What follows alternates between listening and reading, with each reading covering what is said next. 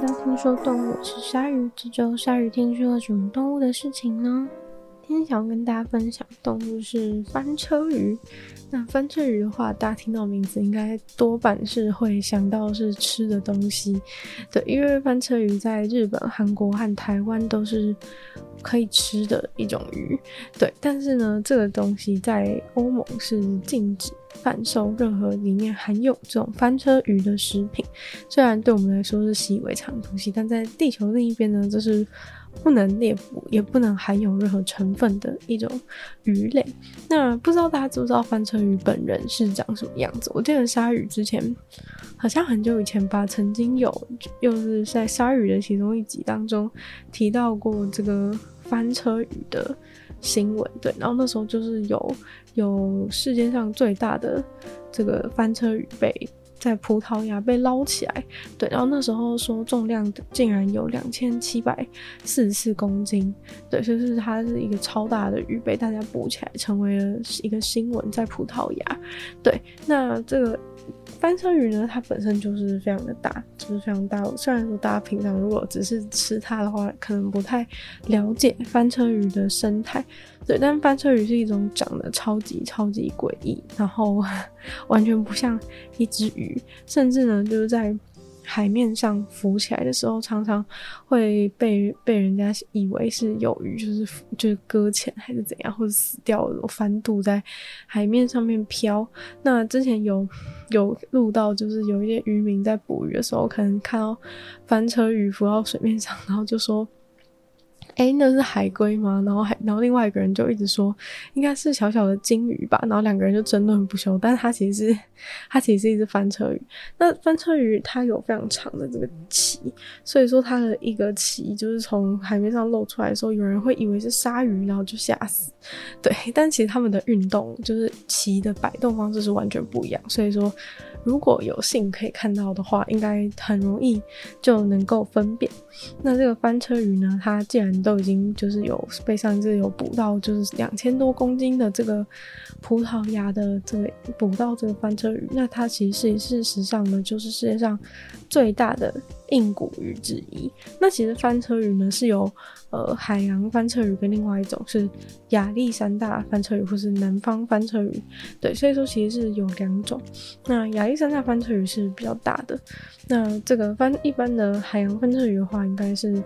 体重呢就落在两两百四十七到一千公斤，那其实也是非常的巨大。对，那翻车鱼的话，它们在全世界各地的热带和温带都是的水域呢，都有可能可以找到它们。它们外形呢，其实最大最大的特征就是它们的这个鱼啊，看它们这只鱼看起来很像活活被从中间切了一半的感觉。那为什么这样讲呢？是因为它这个鱼的鱼头呢，虽然说也不太正，长得也不太像一般的鱼，但是 最怪的就是在它的末端。那一般鱼的就是。呃，背鳍跟腹鳍通常，呃，是长在它的鱼的身体的中间嘛。但是这个 翻车鱼呢，就是它的它的背鳍跟腹鳍的长的位置呢，就已经接近它的最尾端。那它的尾鳍呢，是后面是完全扁平的状态，所以说看起来就像是被压扁，然后从从中从鱼的中间被剪了一半，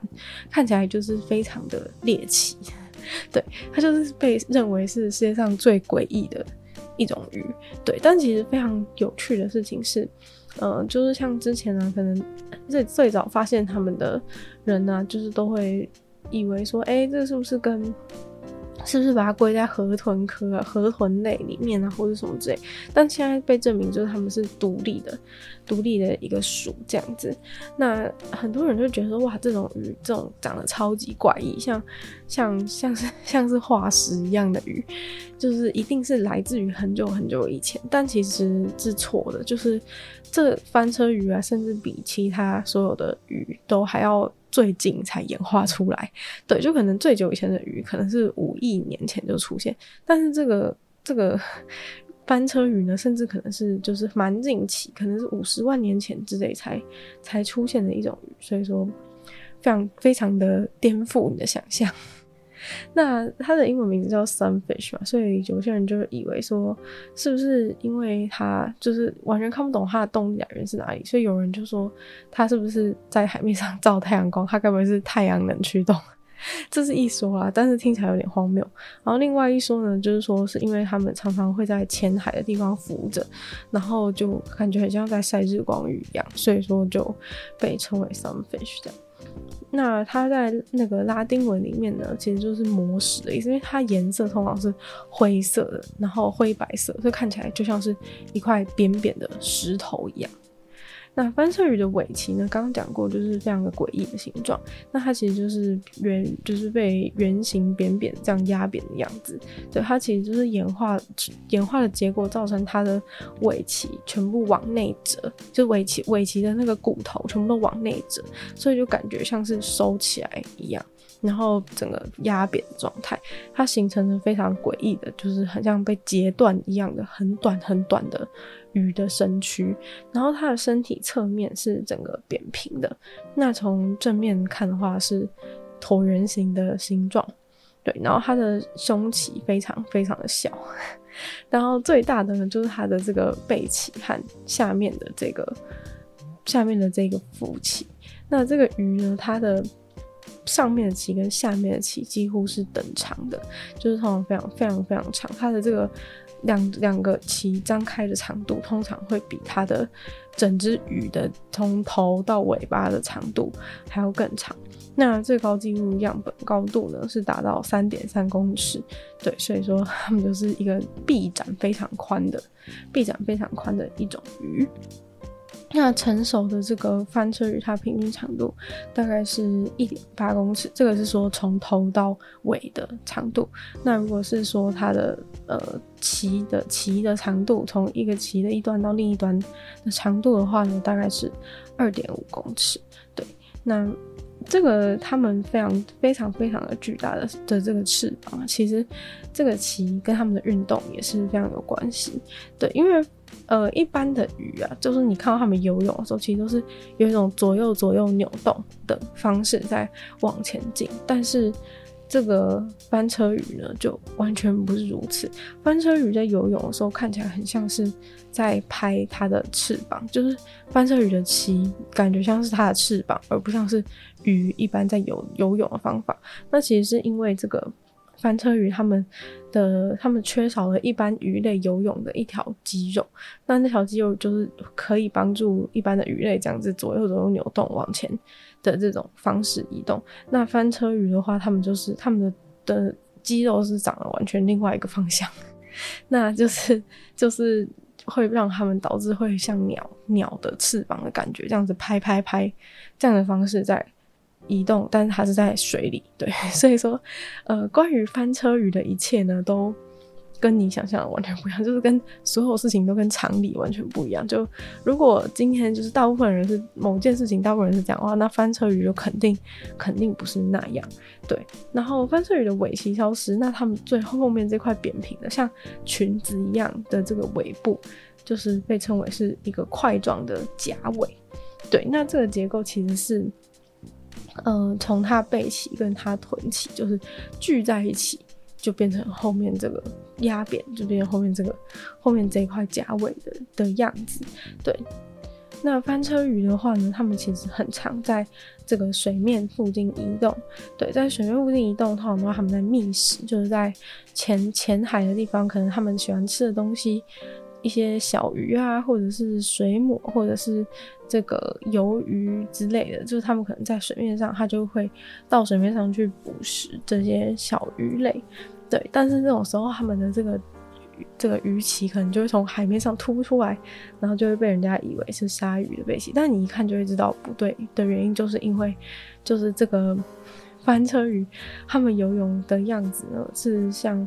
摆动他们的。摆动它们两个两片两片鳍，所以会有有人说是像是划桨的感觉，然后有人说就是像拍翅膀，对，所以说很明显鲨鱼是不会有这样子的一个动作。那翻车鱼它们颜色呢，刚刚就讲到说它是灰色、白色，但其实也有棕色、偏棕色的这个翻车鱼。那其实它们在身上呢，在不同地区翻车鱼可能就会有不同样子的一些。斑驳的痕迹在他们的皮肤上，那这个颜色呢，其实是甚至是有一个渐层的。那这个渐层的颜色其实是一种阴影的伪装，就是让人家看不清楚它，感觉像是哎、在海里面游的时候看起来就像是只是一个阴影，而不是一只鱼。对，那甚至翻车鱼好像还可以把自己的颜色稍微去改变它，如果受到攻击的时候稍微改变一下颜色，猎物就突然傻眼，想说哎，刚刚那个鱼在在哪里？怎么好像不是？刚刚那只鱼的感觉。那很多人喜欢吃翻车鱼呢，也是因为觉得翻车鱼当中是拥有非常多的这个网状的胶原蛋白。那确实是没有错，就在他们的皮肤上有非常多的胶原蛋白。然后他们很怪的事情是，就是他们身上是没有没有鳞片的。一般的鱼身上一定要有的就是鳞片，但是翻车鱼他们身上是有一层就是黏液，然后。在身体上的皮肤呢是非常的粗糙，但在尾部那个裙子裙子的部分呢是非常的光滑的皮肤。那其实很多人都会怀疑说，翻车鱼这种鱼就长得那么怪。然后就是看起来也很不符合什么各种力学的身身形，它到底真的有办法游泳吗？那其实答案是答案绝对是肯定的，就是要不然它怎么在海里面活呢？就是而且不只是会游泳而已，它每天会游泳二十六公里，那游泳的时候时速大概是三点二公里，感觉好像是满满的。但是如果说今天是诶要吃东西往前去追要吃的东西，或者是有猎食者要。追他们的时候，他们也是能够快速的移动，然后他们甚至可以垂直的跳出水面。对，所以其实翻车鱼他们这种很神奇的鱼的原因，是因为他们除了就是长相怪异，然后却还能游泳之外呢，他们的呃运动的轨迹，就是他们身体的构造跟他们运动轨迹也是非常非常的神奇的。对，就是很多人会觉得说，哎、因为大部分的时候看到翻车鱼都是在那个海面上，然后看他们在晒太阳啊，就是整只跑到那个跑到水面上来晒背这样子的情况，就看起来很像一只鱼死了，搬在那个。翻肚了在那个水面上，但它其实并没有。那很多人就会觉得说，这个翻车鱼这种长得那么怪，那一定是 可，但就是能游就不错了。那这可能就是都待在浅海啊，温暖的海域当中。尤其是呢，这个翻车鱼它们并不是恒温的动物，对，那。所以说，不是恒温动物的情况之下，不就是需要晒太阳来保持身上的温度？那这很大很，那很有可能就会去推测说，他们当然要待在浅海，要不然怎么晒到太阳？但是呢，如果你这样想的话，就大错特错，因为翻车鱼呢，实际上一生当中很大部分时间都在超过两百公尺以下的深海。那两百公尺以下的深海，那真的是超级超级深的！两百公尺以下的的深海，就是两百公尺是比大陆棚还要再更深，那可能就是在，比如说，例如说比台湾海峡还要深的地方在游泳。那在这么深的地方游泳，那真的是非常怪。那这主要的原因呢，就是因为他们吃的东西啊，就是你当然理想状况之下，你当然想在浅海吃东西，那当然是非常的轻松。但是你想吃的东西，它不一定永远都在浅海找得到。那有可能这一些。这一些鱼类就是他们会随着就是海洋当中的那个营养营养流，就是可能流到深海地方，那那些小鱼他们就会他们就会追着那个追着那个食物跑到深海的地方去。那所以呃，这个翻车鱼为了要吃它的食物呢，也必须要跟着跟着那些食物就就跑到很深的深海里面。那其实深海有一个很大的问题，就是深海呢，它其实是非常的冷。然后还有压力也是非常的大，那这对翻车鱼这种构造非常奇怪的鱼，到底为什么有办法生存，就是非常非常离奇的事情了。因为像是其他的鱼啊，就是是因为他们有这个鳃嘛，他们有这个鳃，就是会去帮他们帮他们调节调节这个海的深度，然后调节自身状态。但是翻车鱼其实并不是用这样的方式，而且翻车鱼在它是就是不是像鲨鱼啊这种恒温动物的情况之下，他们在那种深海的地方要怎么样可以去保持自己的保持自己的身体状态，不会发生任何任何不适的的状况。那其实翻车鱼它们的这个骨头的密度呢是非常非常高，所以就算他人就是跑到非常深海的地方，他也完全不会受到这个。水压的各任何东西的影响，他们就是可以非常强壮的、非常强壮的活得好好的。那他们就常常会出现在就是呃长时间泡在可能这种很低温的地方也不会怎么样。然后呢，等到他们就是吃的差不多，又可能会往上，然后冲到非常非常海面的地方，然后再这样去晒太阳。那其实这样子就是急速的在海中上升跟下降。如果学过潜水的人应该也知道，叫急速的在海中上升跟下降，其实也是非常的危险的。对，因为就是说身体会容易不舒服嘛。那刚刚就说了，其他的鱼它们有这个鳃，有这个鳃去调节，但其实这个鳃它调节速度没办法到非常快，所以一般的鱼也没有办法这样垂直，像你在海里面坐电梯一样，一下要在很高很表面的地方，一下潜到很深海面。这其实对大部分的动物都是身体会耐受不住，但这个 翻车鱼呢，他们就是可以。对，这翻车鱼他们就是可以，他们就是呃身体非常的强壮，然后就有办法做到这样高难度的高难度的上就是上浮跟下潜。对，然后在进食之后，他们在虽然在这个海底下可能太冷，没有办法待到超很长的时间，但他们就迅速冲到海面上，在太阳底下晒一晒，他们就。又可以回温了，对，所以说这个翻车鱼通常都会选择在白天的时候下潜，这样他们上来的时候才可以马上晒到太阳，然后就就可以帮自己的温度往上提升。早期呢，大家都以为翻车鱼喜欢吃的最喜欢吃的东西是水母，以水母为食物的主要来源，但是其实实际上呢。并不是翻车鱼吃的东西其实非常的广泛，就是但凡是那种小鱼啊、幼鱼啊、鱿鱼、甲壳类动物、水母，其实这些东西他们都吃，所以水母其实只占了其中的一小部分。对，那翻车鱼毕竟它到浅浅海跟深海都会去，所以说其实他们吃的东西就是什么什么都有。那翻车鱼的话，在圈养条件下，实际人类观察的经验呢，它们寿命。到达十年，但是在在海里面，在自然环境下，他们的生活状况是如何？其实人类了解的并不多，对，然后所以也不知道说在野外的话，他们大概可以活多久。不过呢，曾经就是有。一个水族馆养了一只小小的翻车鱼，结果那只翻车鱼因为还在成长期嘛，所以那只翻车鱼就从就从十五个月，在十五个月之内呢，从二十六公斤长到长到三百九十九公斤，然后所以所有人都吓死，就是 原本就知道说这一定会长大，但是没有想到它就长得那么快。对，那这个翻车鱼呢，他们就是在海里面就是会。当然要交配来继续来繁衍下一代，但是关于这个部分呢，人类几乎完全不知道，就是是怎么样繁繁殖的过程，几乎不太知道是怎样怎样进行的，只知道呢，它们产的卵非常非常的多。就一般的鱼呢，就是也是以这种以量取胜嘛。大家知道，在海洋里面都生存不易，把卵生出来泡在海里面，谁知道那些卵会怎么样？所以说，鱼通常都下很多蛋。但是呢，这个翻车鱼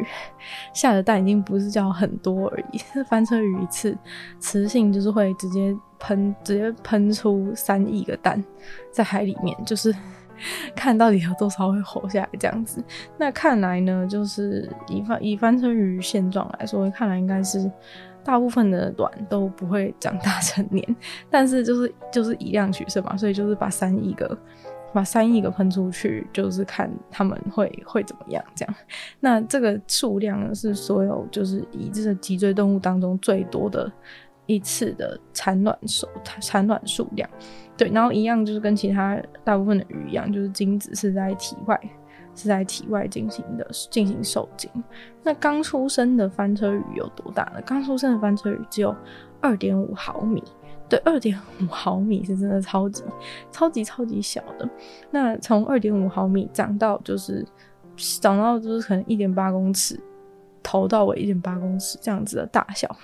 就是他们的生长比例是超级超级大，那他们生长比例从最从刚孵出来到长大成年是长大了六千万倍，就是体重长到六千万，从一克长到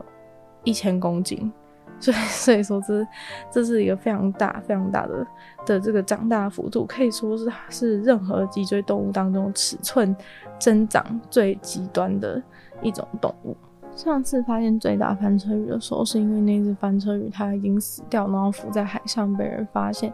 但其实翻车鱼是很常，就是被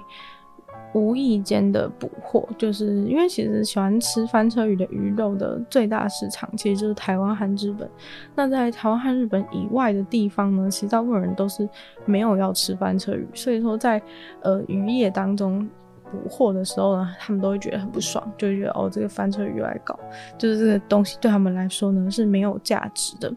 嗯，所以尤其像是什么在加州的流刺网之类的。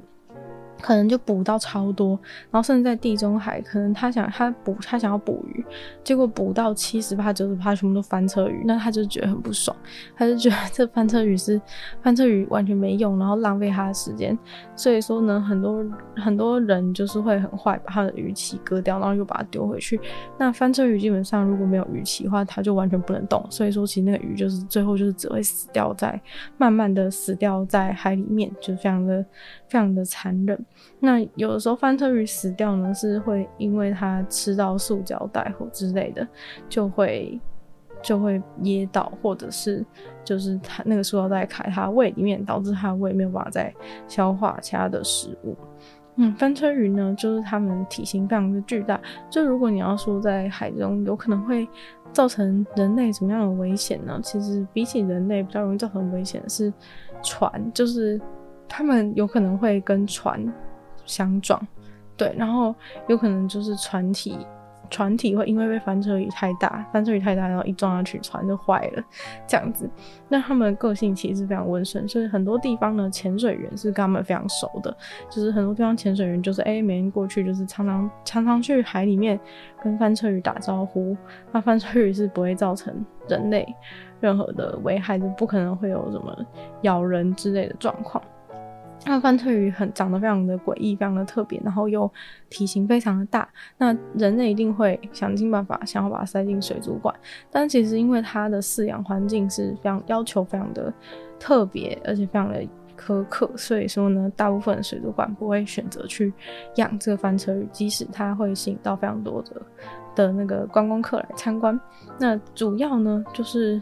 在日本比较容易可以看到。那根据报道，就是说这个翻车养这个翻车鱼是跟养一些金鲨一样非常受欢迎，因为大家就喜欢看它们长得非常奇怪的样貌。对，那那翻车鱼呢，以前就是曾经就是在其他地方的水族馆有想要养，但通常养翻车鱼，他们就是从一个比较小的状态养到比较大的，然后长到一定大的程度之后，他们就把那个翻车鱼。给放生，这样就是没有在长期或是大规模的饲养翻车鱼的情况。那今天关于翻车鱼的介绍呢，就差不多到这边结束。虽然翻车鱼呢，乍看之下呢，会觉得它非常的丑陋，或者是非常的可怕，但是其实你仔细端详之后，就会其实会觉得翻车鱼是 越看越可爱的一个状态。然后它们的生态也非常的。非常的特别，然后各种就是所有事情，就是所有东西都跟别别的生物完全不一样，所以其实是一种非常耐人寻味，甚至呢会希望说，欸，有一天有没有机会可以在海里面就是亲自看一下翻车鱼在海里的状态，或 是在海面上看到也会觉得非常的有趣。那曾经就有翻车鱼是跳到，就是从水里面跳起来，跳到一艘船上面。对，直接扑倒了一位男孩，真的是非常浪漫的一个相遇。虽然说是有点危险啦，因为它它很重，对。但是如果有这样的经验，应该是毕生难忘。就如果翻车鱼跳到你的船上的话，那我们就再次感谢今天赞助的会员：五成大影男子 James、毛毛、黑牡丹还有 ZZ。就希望其他愿意支持鲨鱼创作的朋友在下方找到 Patreon 的链接。那如果喜欢这集节目的话呢，可以多分享出去，更多跟你一样喜欢翻车鱼的朋友。那如果就是有时间的话呢，希望可以在 Apple Podcast 帮我留星星、下评论，对节目成长很有帮助。那喜欢我的话，可以去收听我的另外两个 Podcast，其中一个是《女友的纯粹不理性批判》，没有时间更长的主题性内容；或者是呢，鲨鱼在每周二四用十分钟的时间跟大家分享一些新闻、新知、语讯。就希望这个听说动物可以就在每周五跟大家相见。那下次见喽，拜拜。